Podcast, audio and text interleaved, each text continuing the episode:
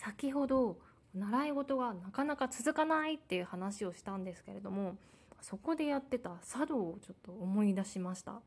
これも1年半ぐらい続いたんですけれどもそう人間関係が原因で辞めることとなってしまいました。その茶道は裏千家でした。で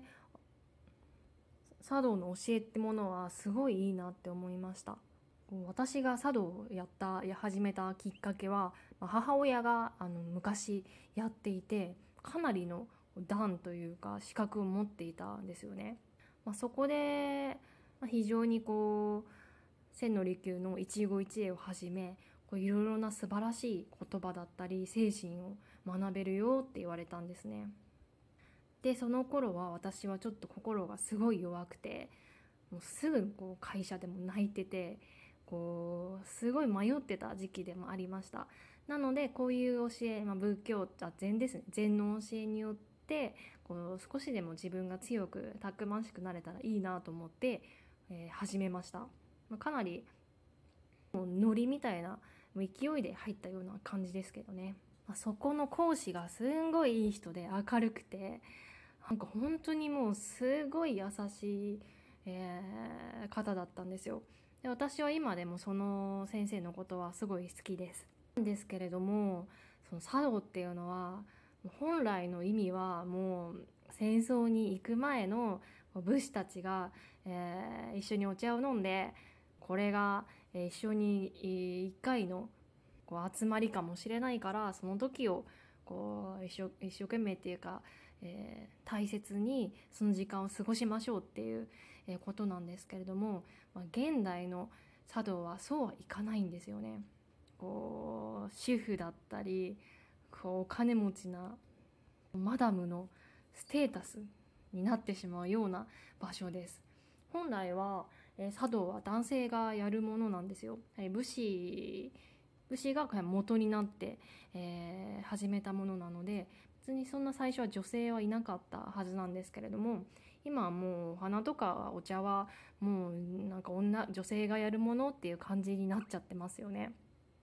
まあ、簡単に言うと私はその、えー、女性軍団に馴染めなかったっていうことです。こうまだこう年の離れた、えー、20も30も離れた方だったらよかったんですけれども1人ちょっと年1個年上の女性がいて、まあ、その人ともあまりにも合わなすぎてもう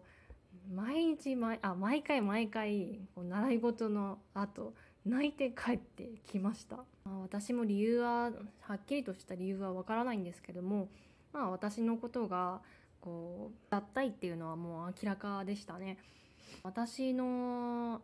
えー、言う発言に対してもこう結構笑わ笑ったりおかしくこうバカにするような笑いをしてきたりあとはこう、まあ、お茶会の時にこういろんな机とか椅子とかを準備するんですけれどもそういう時にこ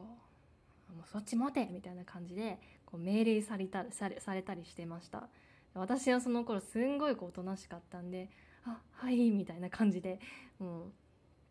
や持ってましたね、まあ、今思うとそんなの無視しろよって思うんですけど、そうもいかなかったんですよねでそういうことが続いてこう、まあ、稽古の時に、え行くと、その人が最初にこういるんですよ。その人がいるともうその場で私はあの行けなくなレッスンに行けなくなってしまってなんだろうなそのまま帰るってことは多分なかったと思うんですけどその15分くらい稽古をしてもう明日ちょっとすいません仕事が早いんで帰りますみたいなこと言ってもう泣きながら帰ってきた覚えがあります。なんだかんだでも1年半くらいは続きました、えー、辞めたきっかけは何だろうな仕事がとにかくうまくいかなくて仕事場所でも本当に毎日のように泣いて帰ってきたんですよ。もうそれでもうかなりこ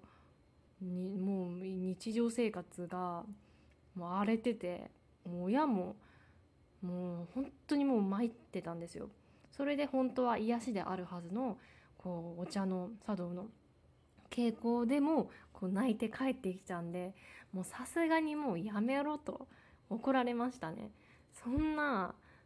お金出してなんでこう泣いて帰ってくるのってなんでそんな稽古を続けてるのって言われましたで私としてはどこかで人のせいにしたくていや母親がこれをやれって言ったから私はやってんだよっていう風に言っちゃってすごいこう喧嘩みたいなのが起こりましたねなので最終的には私は本当にこう本当は続けたかったんだけれどももう人間関係がどうしてもうまくいかなくてもう心が荒れててもうどうしようもなく辞めるという感じで辞めてしまいました。まあ、そこで、まあ、思ったことは本当はこう銅のつくものって習い事ではないんですよね。この道を、まあ、極めるというか、まあ、心を育てるっていうものだと思うんですけれどもそれがこう面白いこうこう話をしに行く場所だったりこう悪口大会みたいなのが始まっちゃっ